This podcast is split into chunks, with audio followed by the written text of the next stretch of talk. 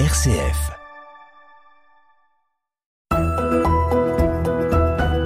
Près de chez vous, en Hainaut, sur une RCF. Bonjour à toutes et à tous, bienvenue sur une RCF dans votre rendez-vous mensuel à la rencontre des acteurs et des actrices de la pastorale de notre beau diocèse de Tournai. Aujourd'hui, sous ce magnifique soleil printanier, nous sommes dans un site marial qui est très important dans notre diocèse puisqu'il est à l'ombre d'une magnifique basilique, la basilique Notre-Dame de Tongres. Nous sommes donc à Tongres-Notre-Dame, vraiment au pied de, cette basilique impressionnante, dans euh, l'ancien bâtiment qui abritait autrefois euh, l'accueil des pèlerins euh, de, la basilique et qui aujourd'hui a été rénové, fraîchement rénové et accueille désormais une communauté de religieuses, les, religieuses de la visitation. Et c'est aujourd'hui avec l'une d'entre elles que nous avons rendez-vous. Elle nous accueille dans son salon. Nous allons passer une petite heure avec sœur Marie-Renilde Damer. Près de chez vous, Hainaut, sur une RCF, en compagnie de Loris Résinelli. Bonjour, sœur Marie-Renilde. Bien le bonjour à vous. Voilà, j'ai dit damer, mais on dit damer. Vous me l'avez dit avant et j'ai pas bien fait mon travail. oui, ça c'est une trace de mes origines puisque voilà, mes parents étaient flamands et sont venus habiter en Wallonie comme le faisaient pas mal d'agriculteurs à ce moment-là. Vous nous dévoilez déjà une partie de, de, de vous euh, directement d'entrée de jeu, puisque vous nous révélez que vos parents sont venus s'installer en Wallonie, ils étaient agriculteurs. Euh, donc justement, sœur Marie-Renilde, nos auditeurs évidemment euh, ont impatience de faire connaissance avec vous, et donc expliquez-nous en, en, en, quelques mots euh, qui vous êtes et d'où vous venez finalement. Ok, donc évidemment euh, aujourd'hui euh, je vis à Tongres, mais j'ai une histoire et par mon nom de famille, ben, on fait lien avec cette histoire.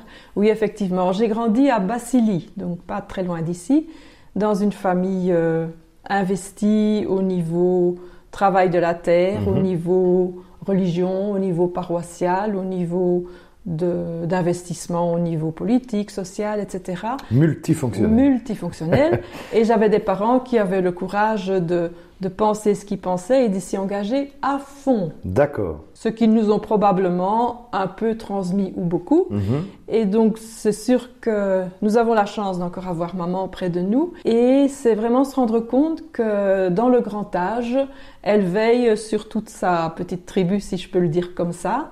Et donc être mère, grand-mère et arrière-grand-mère peut se vivre avec beaucoup de, de réalité et de proximité.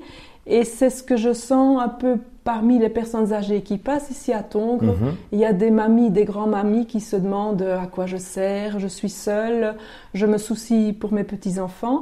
Et quand je vois maman, je trouve qu'elle est un peu une petite veilleuse qui donne la lumière pour toute euh, sa grande famille. C'est beau, c'est bien à rappeler aussi pour... Euh pour tous, nos auditeurs et nos auditrices qui sont dans cette situation peut-être et, et, et, qui se réconfortent avec vos paroles. Ceci dit, ce qui me tient fort à cœur, c'est que je suis l'aîné d'une famille de sept enfants, mm -hmm. mais né à huit ans d'intervalle. Ah oui.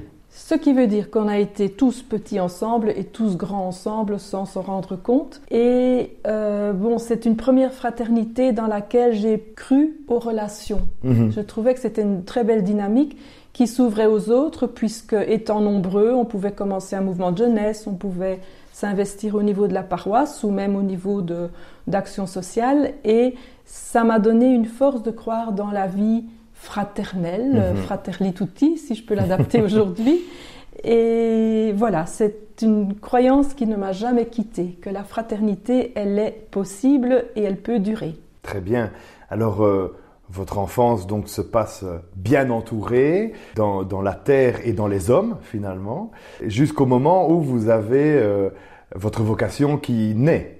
Peut-être qu'au moment de ma profession de foi, il y a déjà eu un petit profil d'un appel, de, le désir de prier et de me donner à Dieu, mais sans trop savoir comment. Mm -hmm.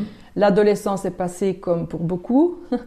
Et euh, vers 17 ans, se posait la question de mes études euh, après les humanités. Mm -hmm. J'avais la passion pour les langues, donc je m'étais toujours dit, j'aimerais euh, devenir prof de langue. Bilingue de base déjà, je suppose. J'avais cet avantage-là, effectivement. Ceci dit, fin des humanités, un choix de vie religieuse était comme un peu ténu en moi. Et en même temps, coexistaient les questions, oui, mais est-ce que ça vaut la peine? Est-ce que Dieu existe vraiment? Est-ce qu'on peut miser sa vie comme ça dans le monde d'aujourd'hui pour Dieu? Ça me semblait quand même un peu vieillot et dépassé, déjà à ce moment-là. Alors, sans révéler votre âge, on était dans, quelle décennie? Oh Vers les années 1980. D'accord. Le monde en plein changement, effectivement. Ceci dit, plutôt que de faire les langues, j'ai choisi de faire les sciences religieuses à mhm. Louvain-la-Neuve. Et je dois vraiment reconnaître que cette formation de 4 ans m'a marqué, surtout au niveau du parcours biblique. J'ai découvert là un Dieu d'amour qui cheminait avec son peuple dans les hauts, les bas, euh, et parmi euh, les gens de toutes sortes, hein, que ce soit des bergers, des rois, euh, des migrants. Mhm. Dieu était à leur côté, pas toujours parce que tout va très bien, mais vraiment euh, pour aider à faire chemin. Et ce visage de Dieu m'a donné de relire la Bible, mais en même temps de lire ma vie. Votre vie. En, miroir. Et ça m'a vraiment donné de croire en un Dieu d'amour. Mhm. Et si vraiment Dieu est amour, la question se posait de baser ma vie sur un amour humain, une vie de couple, mais cet amour de Dieu est devenu le plus fort et m'a donné vraiment un élan de risquer, parce que quand on se lance, on ne sait pas ah, où on va. Tout à fait. Et donc de, me risquer, de risquer ma vie euh, pour un Dieu, à condition qu'il soit amour, mais je crois qu'il est amour. Alors, euh, donc vous voilà, euh, le choix est fait. Et donc, euh, vous entamez votre parcours au sein d'une congrégation que vous devez choisir à ce moment-là, je suppose. Pas tout de suite, pas, tout, de suite. Parce que, ayant fini mes, mes études, être prof de religion. Ah, ça vous a tenté. c'est déjà toute une vocation et mhm. ça se présentait à moi puisque c'était mon diplôme euh, qui m'orientait vers ce choix-là. Et j'ai enseigné pendant quatre ans. D'accord. Et en regardant les sœurs que j'avais comme collègues, mhm. Je n'ai rien dit parce que j'avais comme l'impression si je lâche quelque chose, je vais me faire embarquer. Donc il y avait quand même un petit peu un soupçon encore en moi. Et vous étiez dans, dans, quel, dans quel coin dans l'enseignement? J'ai enseigné à Tournai, Saint-André et à Leuze, voilà, au centre éducatif Saint-Pierre, à l'école normale et donc en proximité des sœurs salésiennes mhm. de la visitation. Alors leur proximité avec les personnes m'a attirée. Mhm. Et donc j'ai commencé ma vie religieuse chez elle en étant plus séduite par les personnes que de savoir qui est François de Sales, c'est quoi la visitation. J'ai vécu Mhm. Et ce n'est que par après que j'ai pu le relire en me disant, ben oui, effectivement, c'est ça le charisme de la congrégation. Alors on en parlera plus en profondeur un peu, un peu plus tard. Et puis donc vous, vous voilà euh, finalement aux portes de votre vie religieuse avec vos voeux. Oui, euh, c'est l'aventure aussi parce que j'ai fait mon noviciat à Châtelineau. Donc, oui, euh, loin de, du Bercail. Des campagnes, j'ai découvert la grande ville qui m'était tout à fait inconnue. Et dès le début, j'ai apprécié chez mhm. les Carolo cette vivacité relationnelle, ces mots qui se disent franchement, que ce soit bien ou, vraiment pas bien, mais euh, il n'y a pas de... De tabou. Il n'y a pas de tabou, il y a... Voilà. C'est un franc parler. Mhm. Ce qui m'a aidé à sortir de moi-même parce que j'étais de nature quand même plutôt timide. Donc j'ai apprécié cette proximité avec les gens parce que nous habitions dans une maison à trois, euh, dans une maison de cité. Donc mhm. euh, les enfants venaient et sortaient de la maison. Il y avait l'école des devoirs. Il y avait quand même tout un monde qui gravitait autour de nous, tout en étant à ce moment-là euh, professeur de religion au lycée François de Sales à Gilly. D'accord. C'était une de nos anciennes écoles qui était, comme toutes nos écoles, remise à un PO laïque et à, du personnel euh, laïque qui continue en tout cas bien cette mission de la visitation à leur façon. Et donc voilà euh, votre noviciat achevé et l'entrée en vie religieuse euh, qui commence réellement. Oui. Même si elle avait déjà bien commencé. oui. Peut-être qu'elle commence et elle continue à commencer tout au long de la vie quelque part, mhm. parce qu'il y a parfois des étapes, des changements, qui, oblige à se reposer des questions et à remiser avec tout ce que je suis au moment où, je vis ce passage-là. Ceci dit, euh, j'ai vécu avec bonheur mon travail de professeur de religion parmi des élèves au lycée François de Sales qui devenaient de plus en plus un public de migrants et donc où j'ai été en tout cas en relation avec beaucoup de jeunes musulmans qui m'ont appris à croire. Mhm. Et donc euh, j'ai vraiment... Euh, une admiration et je remercie tous ces jeunes que j'ai côtoyés à l'école. Ceci dit, l'école me restait quand même un lieu un peu cadenassé et je voyais parfois des jeunes en paroisse qui, quand je posais une question à l'école, me regardaient avec des yeux euh, euh, pas moi, pas moi, pas moi. Et moi, je n'ose rien dire devant ce groupe-là. Et là, j'étais un peu frustrée parce que la relation, elle était comme un peu biaisée. Mhm. Le groupe euh, ne donnait pas cette liberté de parole. Des jeunes avaient peur de parler. Et il s'est fait qu'en 1997, des postes d'animateurs en pastoral se sont ouverts. Mhm. Et assez vite, euh, je me suis sentie interpellée par cette mission. J'ai été trouvée à ce moment-là Paul Scolas et, comme par hasard, c'était possible.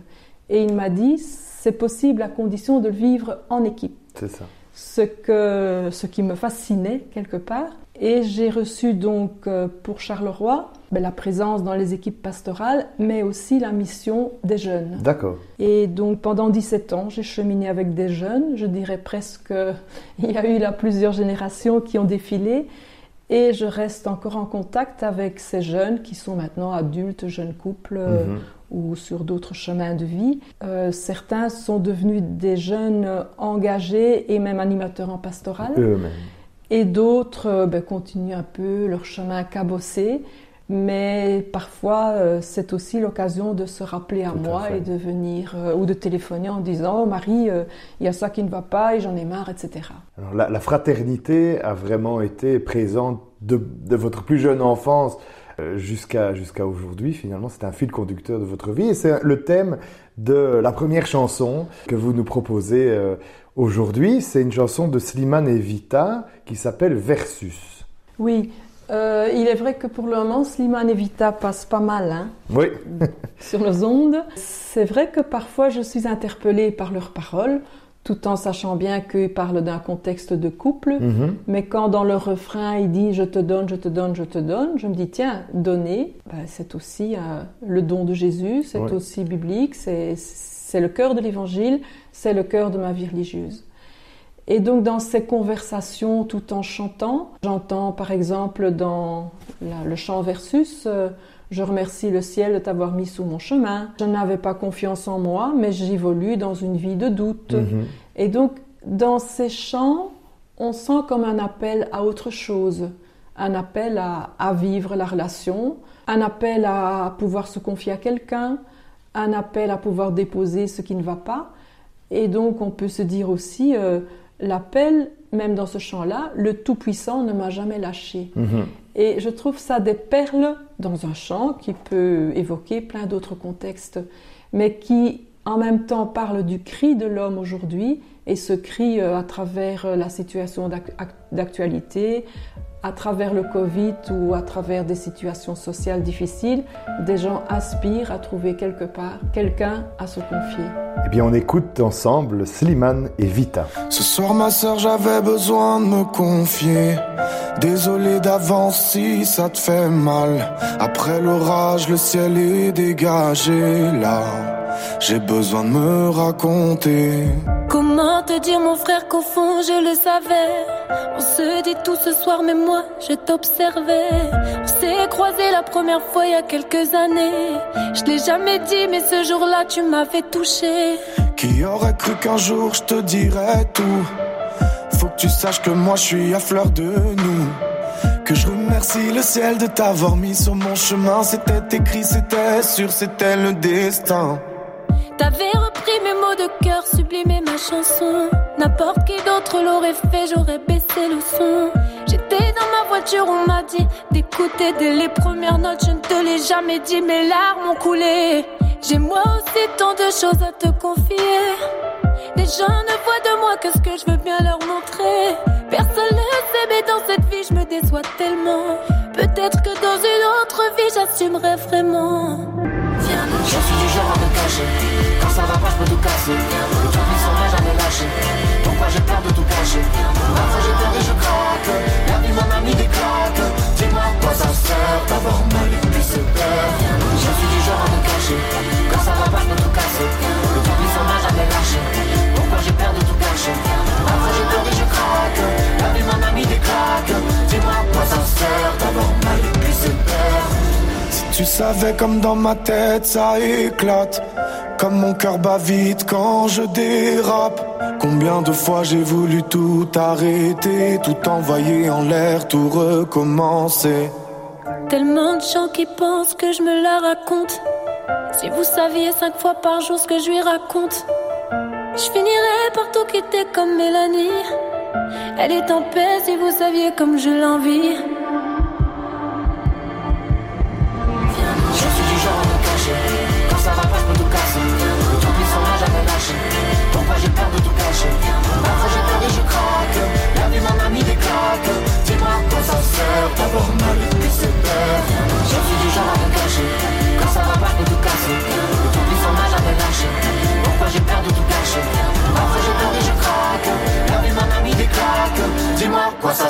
D'avoir mal et puis taire. Et Slimane Vita avec Versus. De retour à Tongres Notre-Dame, à l'ombre de cette magnifique basilique mariale, avec euh, sœur Marie-Renée de Damer, qui euh, nous a évoqué son parcours juste a- avant cette pause musicale. Et sœur Marie-Renée, vous avez euh, évoqué le fait que vous avez accompagné pendant de nombreuses années des jeunes euh, en tant qu'animatrice en pastorale dans la région de Charleroi, que ces jeunes, ben, ils font partie encore aujourd'hui de votre vie. Et euh, j'aurais même envie de dire, vous n'avez jamais arrêté de vous soucier d'eux, puisque aujourd'hui, vous n'êtes plus animatrice en pastorale euh, à Charleroi, mais vous êtes membre du service diocésain des vocations. Oui, effectivement, j'ai rejoint le service diocésain des vocations il y a deux ans. Cela me faisait plaisir parce que j'avais quitté tout lieu diocésain quelque part de façon plus Ouais. officielle. Et donc dans le service diocésain, j'ai retrouvé euh, des équipiers avec qui j'avais déjà eu l'occasion de cheminer pendant les engagements précédents. Ceci dit, ce service euh, des vocations, c'est c'est pas un engagement lourd, c'est Mhm. c'est se retrouver de temps en temps, une fois tous les deux mois, à peu près, selon les événements. Et je dirais que cette équipe n'est pas une équipe euh, qui, qui produit ou qui fait des vocations, mais elle a pour mission d'être signe que Dieu appelle encore aujourd'hui. Alors, euh, ce n'est pas ce groupe euh, qui, qui fait tout, mais ce groupe interpelle et bon, vit parfois des, des questions ou des réflexions ou parfois aussi des animations avec d'autres équipes diocésaines, hein, telles que le service pastoral des jeunes, euh, la catéchèse, le catéchuménat. Et donc euh, voilà, je dirais que les vocations, c'est pas le fait euh, d'une équipe, c'est pas le fait d'une personne. En soi, c'est la communauté chrétienne qui est appelante. C'est dans cette communauté-là qu'un petit peu à la fois on peut apprendre à devenir soi et qu'on peut éventuellement se dire, mais moi aussi peut-être j'ai à trouver une place, quelle qu'elle soit, pour autant que cela corresponde à mes dons, aux Mhm. dons de ceux qui, qui sont là ensemble, et que ça suscite en eux le désir de s'y donner euh, une ça. part de leur vie, d'y donner une part. D'autant plus que les vocations, ça ne se résume pas uniquement à l'appel à être prêtre, à l'appel à la vie religieuse. Il y a tout un tas de vocations finalement qu'on découvre en, en étudiant un peu la question. Oui, évidemment. Euh, dans un monde euh, où tous les chemins sont possibles, je pense que même au niveau de la vie d'Église, au niveau des dons et des choix personnels, on a à inventer d'autres types de présences parfois. Et une vocation, on peut être euh, d'être musicien, peut-être euh, d'être au service de la solidarité, peut être simplement dans une façon de faire son travail tout en osant peut-être témoigner et parler de Dieu, ce qui n'est jamais gagné quand on vit dans un monde pluraliste. Tout à fait. Donc si c'est déjà oser et susciter la flamme chez l'un ou l'autre, ou chez beaucoup, c'est déjà euh, travailler pour que l'amour de Dieu soit partagé dans l'Église, mais dans notre société et dans le monde. Ceci dit, euh, ça ne se trouve pas en un jour comme ça. Think, euh, je sais ma, j'ai trouvé ma vocation. Ça suppose sûrement un éveil. Ça suppose de faire connaître aux jeunes ou parfois à des adultes que c'est possible. Et ça suppose sûrement aussi d'avoir un vis-à-vis, de pouvoir oser dire tiens, moi je cherche un peu de ce côté-là, et de trouver des personnes, adultes ou de confiance, avec qui on peut cheminer. C'est pas l'adulte qui a la réponse, mais c'est vraiment aider la personne en face de soi à advenir au meilleur d'elle-même et à découvrir que là-dedans, il y a un appel de Dieu et que cet appel de Dieu m'invite à me donner, que ce soit dans la vie de couple, que ce soit euh, dans la vie consacrée, dans le diaconat permanent ou à travers l'appel à devenir prêtre. Mhm. Mais euh, cet appel, il est large, diversifié. Et le responsable du service de la des vocations, qui s'appelle Xavier Huven, vous savez bien qu'il a la créativité innée et que dans son dynamisme, il ose inventer, il ose aller de l'avant. Et ceci dit, quand il parle des différentes vocations, il dit, il parle de la symphonie des vocations. C'est bien belle expression. oui, c'est bien dire euh, que cette musique, euh, eh ben, elle est créée par les notes de chacun et c'est quand même en tout cas mieux que les notes soient variées, sinon c'est quand même un peu trop monotone. Hein. Cette symphonie de vocation, elle a d'ailleurs résonné dans notre diocèse, mais partout ailleurs aussi, lors de la neuvaine de prière pour les vocations, qui a toujours lieu neuf jours précédant le quatrième dimanche de Pâques, qui est euh, le dimanche du Bon Pasteur, et dans lequel le diocèse de Tournai s'inscrit chaque année. Voilà. Et donc, euh, cette neuvaine des vocations, elle a été créée par le service des vocations de façon simple. Hein. On a récolté des photos, des phrases, des thématiques et des paroles d'évangile, euh, une prière. Mais c'est vrai que ça, met, ça donne l'occasion à chacun de se mettre en route sur une réflexion de la vocation, quel que soit mon âge aussi. Mm-hmm. Alors, ça fait partie des impulsions un peu concrètes que le service peut donner. Pour le moment, il y a deux propositions qui vont sortir. Ah. C'est par exemple des sets de table. Mhm. Alors on sait bien qu'à table, euh, on a parfois le temps de bavarder. Alors si on a ce set en dessous de son assiette, on suppose bien qu'on sera attiré par les questions qui sont mises sur le set. Et il y a par exemple la question, as-tu déjà répondu à des appels dans ta vie, mhm. au sens large? Connais-tu des appels dans l'Église? Comment pourrais-tu t'éclairer pour avancer euh, par rapport à ce que tu, perçois comme recherche en toi? Et donc, c'est vraiment destiné à déposer sur les tables, que ce soit dans des mouvements de jeunesse, euh, à un repas, euh, pourquoi pas, d'une unité pastorale, ou voilà, à chacun d'inventer les lieux où cela peut convenir. Très créatif. Ça ne nous étonne pas de, votre équipe. Et de Xavier. Et de Xavier. Et des autres. Tout à fait. Et la deuxième alors? La deuxième, Là, c'est sœur Myriam qui a eu vent d'un cheminement qui se fait déjà en Angleterre. Ça s'appelle euh, les groupes Samuel, mhm. qui permettrait à des jeunes de s'écouter les uns les autres et de cheminer en s'aidant les uns les autres vers une clarification d'un appel, quel qu'il soit. Et donc, c'est une réflexion qui se met seulement en route et qui pourrait euh, se concrétiser euh, vers le mois de septembre, octobre, lancer des jeunes d'une aumônerie ou, d'un lieu où ils ont déjà à vivre ensemble euh, sur cette piste-là pendant une année. Pourquoi pas? Mais donc là, tout reste à mettre en œuvre et à découvrir parce que quand on commence quelque chose, on ne sait pas non plus quels en seront les fruits ni comment cela se déroulera. Alors, une des premières vocations finalement euh, euh, dans, dans, nos communautés, qu'est-ce qu'on pourrait dire à nos auditeurs qui aujourd'hui nous écoutent et qui hésitent à franchir le pas d'entrer de, en catéchuménat, de demander le baptême, de demander à rejoindre la grande famille des chrétiens? Ah oui. Et c'est vrai qu'il y a de plus en plus de jeunes ou de personnes de tout âge, en tout cas, qui, qui demandent le baptême ou la confirmation. Euh, c'est probablement un cheminement comme euh, tout autre choix de vie. Euh, c'est un cheminement où j'entends des jeunes qui s'investissent fort, qui, qui, prennent au sérieux une recherche, mhm. quelle qu'elle soit. Et donc, euh, je suis pas sûre que bon, les gens vont se dire tout de suite, euh, ben, moi je vais être baptisé, mais c'est peut-être bien être à l'écoute d'abord des questions qu'on se pose mhm. et d'accepter de se laisser éclairer là où un chemin pourrait être possible. Et donc, ce chemin avec Jésus-Christ est probablement un chemin qui peut éclairer une vie. J'entendais quelqu'un qui, qui témoignait en disant que dans sa vie, euh, qui était parfois un peu chaotique, il cherchait une porte. Une porte. Une porte, il se disait, il doit y avoir une porte quelque part. Et puis, par hasard, il a entendu la phrase Jésus qui dit Je suis la porte. Et ça lui a suffi mhm. pour oser frapper à une porte. Donc, euh, il y a beaucoup de chemins qui se proposent différents en fonction de chacun. Et donc, chaque chemin est unique. Voilà, des portes qui s'ouvrent.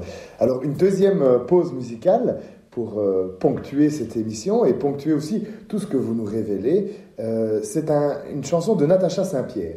Oui, et cette chanson de Natacha Saint-Pierre, en fait, parle de Mère Teresa. D'accord. Alors le, refrain dit Sois ma lumière.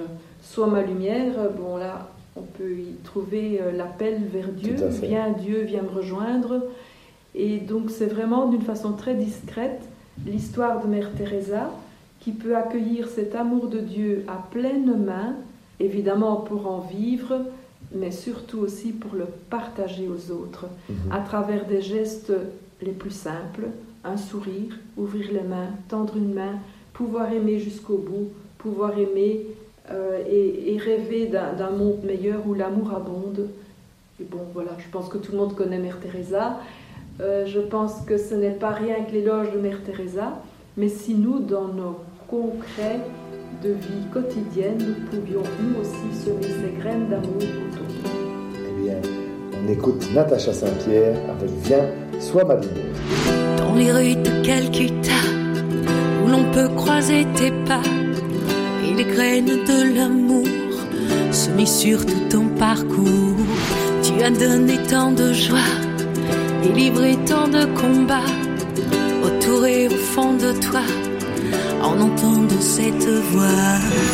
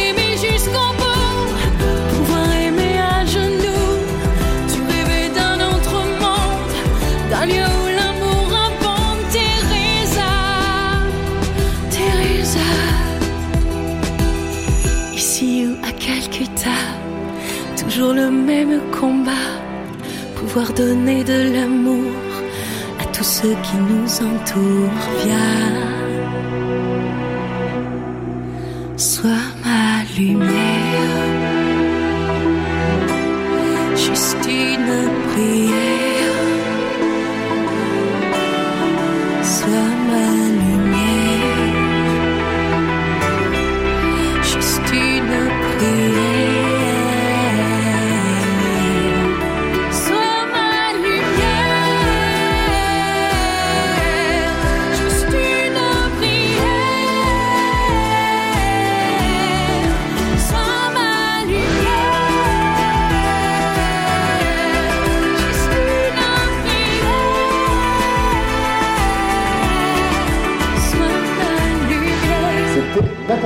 Que l'on aime beaucoup ici sur une RCF avec Viens, sois ma lumière.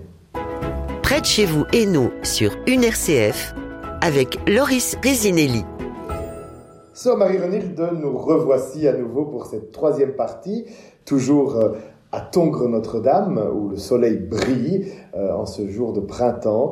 Euh, alors, on, parlait des vocations générales et puis de la vôtre.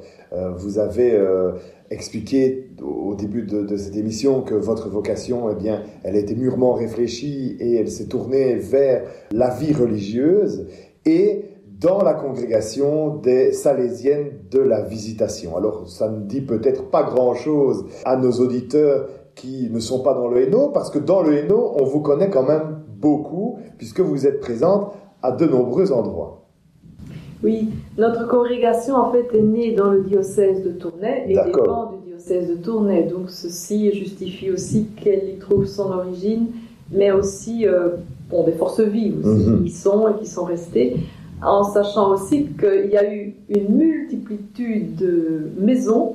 Il y a pas mal de villages en Tournaisie qui étaient habités euh, ou animés, euh, profitaient en tout cas de la présence des Salésiennes de la Visitation Mais euh, voilà, nous nous sommes recentrés sur certains lieux. Alors, salésienne de la visitation, c'est choisir de vivre la visitation. Donc, c'est vivre cette parole d'évangile à travers un concret quotidien. C'est témoigner d'un amour qui se met au service de la personne. Ce mystère, chez nous, se vit dans une variété de missions. Donc, euh, nous avons pas mal de missions qui sont personnelles aux sœurs, parce que voilà, c'est un peu un don qu'elles peuvent déployer. Alors, j'en cite quelques-uns. Hein. Euh, nous étions évidemment au début plutôt enseignantes. Mhm. Après, nous nous sommes élargis vers le travail de la santé, la pastorale. Nous avons des sœurs en maison de repos qui sont aussi une présence euh, de foi. Il y a des sœurs en bénévolat en paroisse, en prison, dans des groupes euh, de partage, de prière, à foi et lumière, avec des migrants, des sans-abri, en accompagnement large, au sens large, avec des personnes, en accompagnement de deuil. Voilà, je ne vais pas continuer à déployer ou à citer, puisque ça dépend un peu de, des missions personnelles des sœurs. La richesse à travers toutes ces missions, c'est d'être au service de la vie des gens, quelle qu'elle soit. hein. Et la communauté, à ce moment-là, devient le lieu où nous recueillons la vie de chacune. Et donc ce partage est riche, parce Mhm. qu'ensemble, parfois, on peut toucher à différentes facettes de la personne humaine. Alors cette communauté est évidemment aussi le lieu où on vit et le lieu où on se ressource ensemble par la prière. Alors, on, on vous retrouve donc, euh, vous l'avez dit, encore dans plusieurs lieux euh, de notre diocèse, dont ici à Tongres-Notre-Dame, mais pas que. Euh, non, pas que. Et donc, Tongres Notre-Dame est une communauté qui est née il y a deux ans parce Mhm. que nous cherchions peut-être un autre type de présence qui puisse se vivre en communauté, ensemble dans ça. un lieu, et peut-être aussi plus orienté vers une évangélisation et une présence plus visible. Mhm. Je pense qu'on vit dans un monde où des gens cherchent des repères.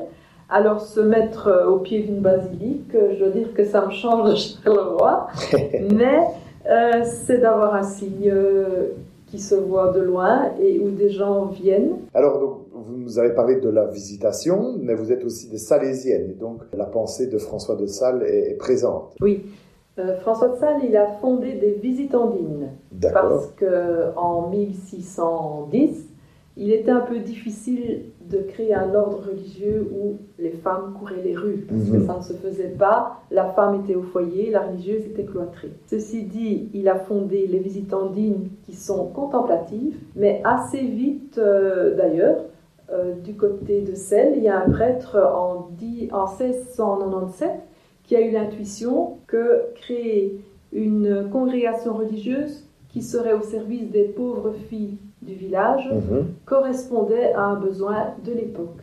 Et c'est ainsi que petit à petit, une branche euh, apostolique Ouais. a surgi dans cet esprit de François de Sales. Voilà, j'aime beaucoup François de Sales. Mhm. Parce que François de Sales est probablement aussi novateur pour son époque, mais remet vraiment un Dieu d'amour à la base de tout. Et c'est vraiment être branché hein, sur ce Dieu d'amour qui nous donne euh, l'être et la vie. Tout à fait. Et pour lui, vivre, euh, vivre en abondance, c'est c'est un peu notre mission. Et cette vie en abondance, elle nous, donne- elle nous est donnée par Dieu. François de Sales dira Nous sommes au service d'une vie vive, vivante, vivifiante, afin que tout homme ait la vie en abondance. Voilà. Alors, la- François de Sales, la visitation et donc l'importance aussi euh, à la sortie de ce mois de mai euh, qui est, qui est dédié à la Vierge Marie, l'importance de la présence de Marie dans votre vie. Eh bien oui, Euh, je pense que Marie, quelque part, dans le mystère de la visitation, nous donne peut-être une autre vision de Marie. Mhm.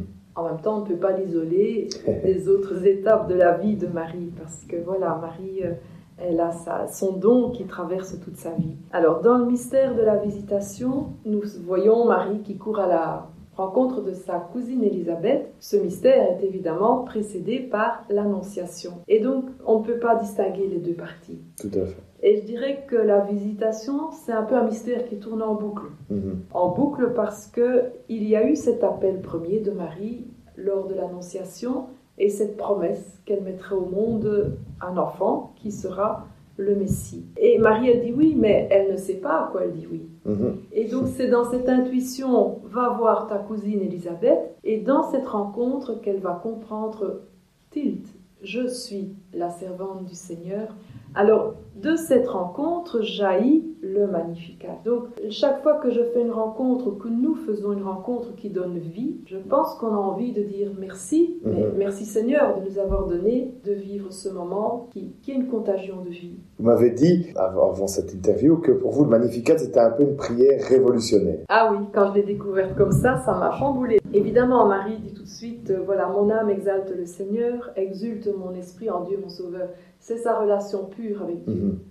Mais plus loin, vous voyez bien que, euh, voilà, c'est aussi une révolution sociale. Parce que quand on dit il renverse les puissants de leur trône, il comble de bien les affamés, et il renvoie, il renvoie les riches les mains vides. Ben, voyez ce que ça peut, pourrait faire euh, dans notre contexte actuel.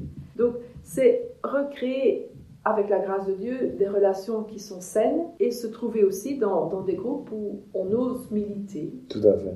Pour plus de justice. Voilà, c'est une autre façon de le voir. Que, voilà, c'est une prière euh, qui prend en compte pas mal d'aspects de notre humanité et tout le chemin de notre vie chrétienne. Et c'est justement un Magnificat que vous nous avez euh, proposé comme euh, troisième morceau musical. C'est une chanson de Patrick Richard. Ben oui. Bon, j'ai hésité un peu parce que Patrick Richard peut se faire un peu ancien, mais j'apprécie sa façon de parler de Marie et de parler de la prière du Magnificat, où il nomme Marie euh, la servante, la patiente, celle qui libère, les bouches qui se délient, Marie qui offre à cette terre le fruit. Alors voilà, je vous propose euh, en écoutant de, de voir ce qui vous parle et comment ça vous aide sur votre chemin. Ô Marie la servante, par ton Dieu apprêté, qui te fit accueillante à son ange envoyé dans ce profond mystère et la grâce du oui. Marie, tu es la terre qui a donné la vie. Magnificat, ô Dieu de vie, Magnificat, Vierge Marie, Magnificat, en toi la vie, Magnificat, Magnificat. Ô Marie l'impatiente, tu t'en vas, tu t'en viens, la parole est ardente qui se cache en ton sein. Vois ton Dieu qui libère, ta bouche se délie. Marie sur cette terre, tu nous offres le fruit. Magnificat, Magnificat, Vierge Marie, Magnificat, toi la vie, Magnificat, Magnificat. Ô Marie de l'audace, de la visitation, l'enfant qui est en face est rempli de frissons. Avant de se connaître, il reconnaît son Dieu. Et toi, Marie, sa mère, comme la mère de Dieu. Magnificat, ô Dieu de vie, Magnificat, Vierge Marie, Magnificat, ô toi la vie, Magnificat, Magnificat, Magnificat, ô Dieu de vie, Magnificat, Vierge Marie, Magnificat,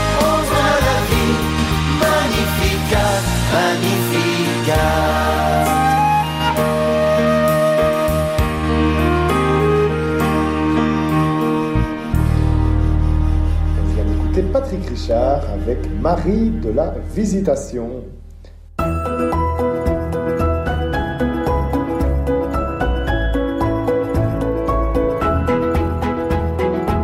Et Marie de la Visitation, c'est justement elle qui euh, vit à travers cette communauté euh, religieuse de, de Sœur Marie-Renilde qui nous accueille à Tongres Notre-Dame, ici, du côté de Chièvre, donc euh, dans le Hainaut.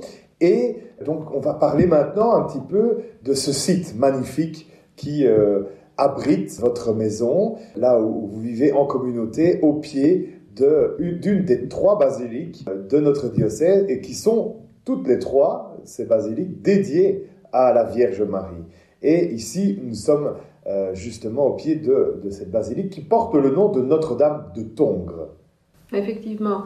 Quand vous dites que nous vivons Marie de la Visitation, je ne voudrais pas me l'approprier. hein. Je Bien pense qu'il y a beaucoup de personnes qui en vivent euh, et quelque part, ça rejoint un chemin personnel. Et donc, on aura aussi euh, personnellement une façon de le vivre et en communauté aussi. Tout à fait. Le lieu aussi va donner une couleur spécifique à cette visitation.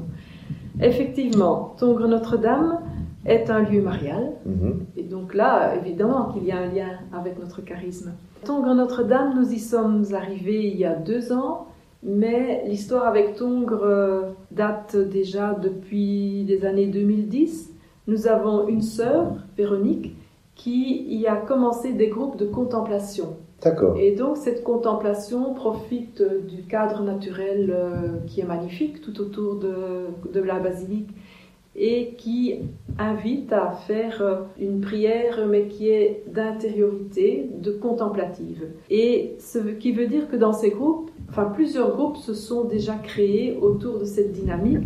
Nous avions donc une, une base de laïcs plutôt jeunes ou du Moyen Âge, si je peux le dire comme ça. De l'âge moyen plutôt que du Moyen Âge.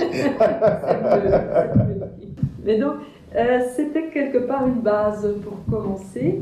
D'ailleurs, dans nos travaux pour aménager la maison, ce sont ces personnes-là qui sont pas mal venues nous aider avec d'autres. Beau projet communautaire déjà. C'était en tout cas un peu les fondations de notre mise en route. Alors voilà, notre présence à Tongres euh, nous pousse aussi à faire des propositions pour que des personnes viennent d'ailleurs. Tout à Parce fait. que voilà, on peut se perdre, euh, on, on ne vient pas par hasard à Tongres quelque part. hein. donc c'est important de proposer des, des invitations. Il y a évidemment le groupe Contemplation, il y a une proposition d'ouvrir la, la prière une fois par semaine à des personnes qui le souhaitent. Le confinement nous a donné du temps pour réfléchir aussi. Oui, bien sûr. Et donc, euh, on a marché dans la nature pendant le confinement et on s'est dit, tiens, on pourrait une fois par mois proposer une marche de sens qui graviterait autour de la basilique et où chacun pourrait aussi s'y associer Mhm. à son rythme. Il est évident qu'autour de la basilique, il y a une équipe euh, pour fleurir la basilique. Mhm. Il y aura un jardin de fleurs qui va être aménagé. Nous avons évidemment des magnifiques bâtiments ici euh, autour de la basilique Le centre Marielle. voilà, douce lumière. Et nous avons préparé des, des équipes d'accueil et aussi un peu euh, une organisation pour les inscriptions. Ce serait ouvert à des groupes classes et nous avons eu au moins huit réservations février, mars, avril. Réservations qu'on a évidemment dû annuler. malheureusement. Oui, donc c'était des groupes d'école. Et donc euh, voilà, tout groupe qui pourrait s'y joindre est le bienvenu. Ceci dit, nous aurons un premier groupe le 24 juin. Ah, C'est un bonheur de pouvoir les accueillir. Ils devaient venir à Pâques, ils viendront fin juin.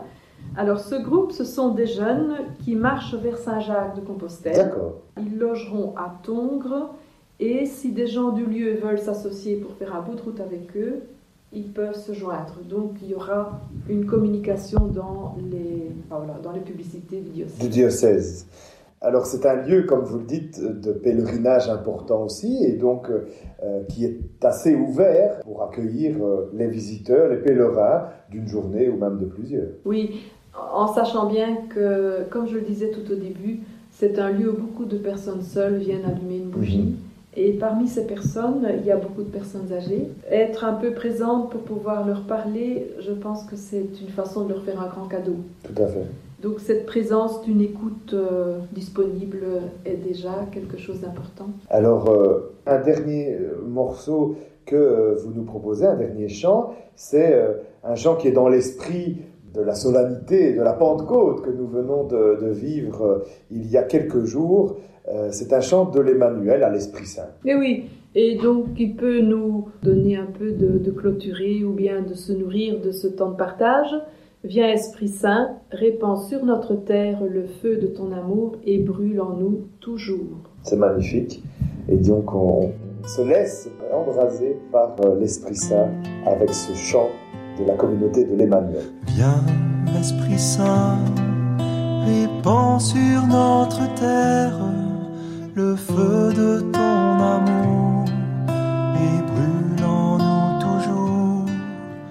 Viens, Esprit Saint, répands sur notre terre le feu de ton amour et brûle en nous toujours. Viens manifester ton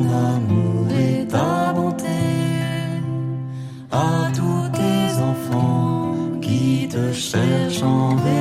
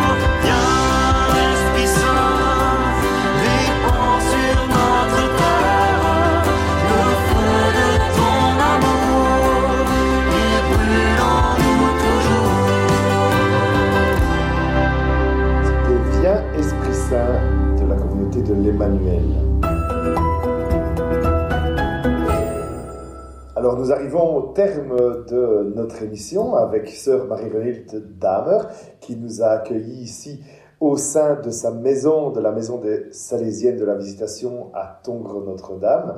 Alors en guise de conclusion, sœur Marie-Renilde, qu'est-ce qu'on peut vous souhaiter pour cet été qui s'ouvre, que ce soit tant au niveau des vocations, mais aussi au niveau de, la vie de ce site qui euh, pourrait attirer, je l'espère, aussi euh, pendant, pendant les beaux jours qui nous attendent, euh, de nombreux pèlerins qui, qui viendraient vous rencontrer. Oui, c'est vrai que l'été est à notre porte et il nous do- donne envie en tout cas d'ouvrir nos portes, d'aller profiter peut-être de la nature. Alors, vous pouvez bien deviner que ceux qui passent ici le plus, ce sont des promeneurs, des gens qui viennent prendre l'air, des familles qui, qui baladent. Et donc, euh, je pense que c'est déjà un, un lieu de ressourcement, de vie, Mhm. simplement. Bon, ne pensez pas qu'il y a des foules ici euh, qui se pressent. Euh, c'est une partie de notre mission, évidemment. Et donc, euh, c'est c'est un bel endroit pour venir se ressourcer. Mais voilà, je pense que c'est aussi sur base de propositions concrètes que nous avons encore à affiner. Et c'est aussi savoir que nous vivons à Tongres, mais nous allons aussi et nous venons dans d'autres lieux où nous pouvons, euh, où nous sommes insérés, où nous pouvons retrouver des gens dans la fidélité d'un chemin aussi. J'aimerais dire aussi que les, les souhaits pour Tongres, pour notre congrégation n'existent pas seuls. Et je pense que euh, ceux qui passent, euh, les amis, les gens qui viennent d'ailleurs, sont les premiers acteurs pour qu'une rencontre soit possible. Tout à fait. Donc c'est à chacun de se mettre en route quelque part, et puis la grâce de Dieu passera. On vous souhaite de nombreuses rencontres. C'est aussi euh, une occasion de, vivre un appel, la rencontre. Et en tout cas, nous, chères euh, auditrices et chers auditeurs, on, va remercier bien sûr euh, Sœur Marie-Renilde de- pour son accueil et pour euh, cette intéressante émission. Quant à nous, je vous donne rendez-vous déjà dans quatre semaines pour la dernière émission avant les vacances. Nous- nous partirons encore une fois à la rencontre de quelqu'un de passionnant qui fait la vie de notre beau diocèse de Tournai. D'ici là, portez-vous bien, profitez de cette fin de printemps et de ce début d'été avec tous ceux qui vous sont chers. À bientôt!